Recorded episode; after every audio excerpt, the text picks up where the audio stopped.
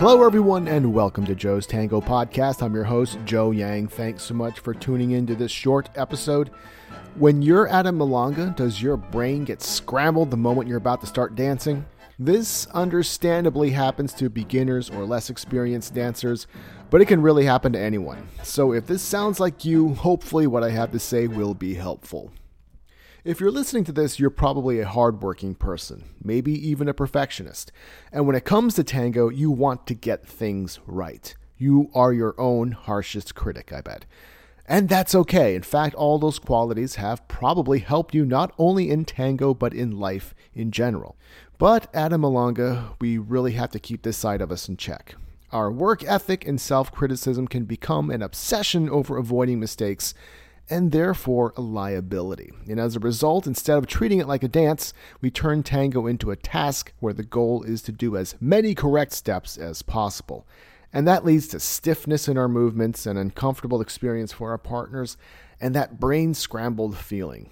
A lot of tango folks say that tango is a lot like life, and a lot of you would agree. But do we go through life constantly calculating right answers versus wrong ones? And if we do more correct things than wrong things, then we're okay?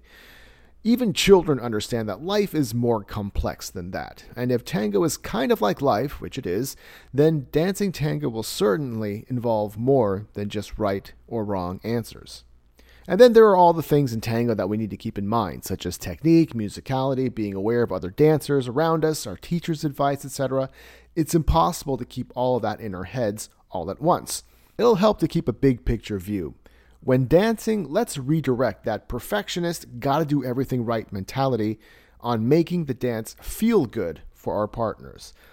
Thinking more about creating a fun, enjoyable experience for the person in front of us won't guarantee a perfect dance, and we might still make mistakes.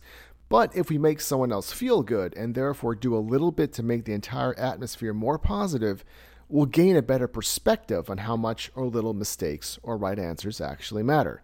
And really, if you make a mistake here or there, who's actually going to care all that much? Chances are your partners are never going to be uh, as hard on you as they are on themselves. We're all in the same boat here. If they see you giving yourself permission to have fun, they might take your lead and do the same, and wouldn't that be nice? Okay, hope this helps. That does it for this short episode. More interviews are on the way. Thanks so much for tuning in. If you're enjoying the podcast, please take a short moment to leave a five star rating or review on iTunes, Stitcher, or whatever podcast platform you're using. That really helps out. Thanks again for your support. All right, you've been listening to Joe's Tango Podcast. I'm Joe Yang, and I'll talk to you again soon.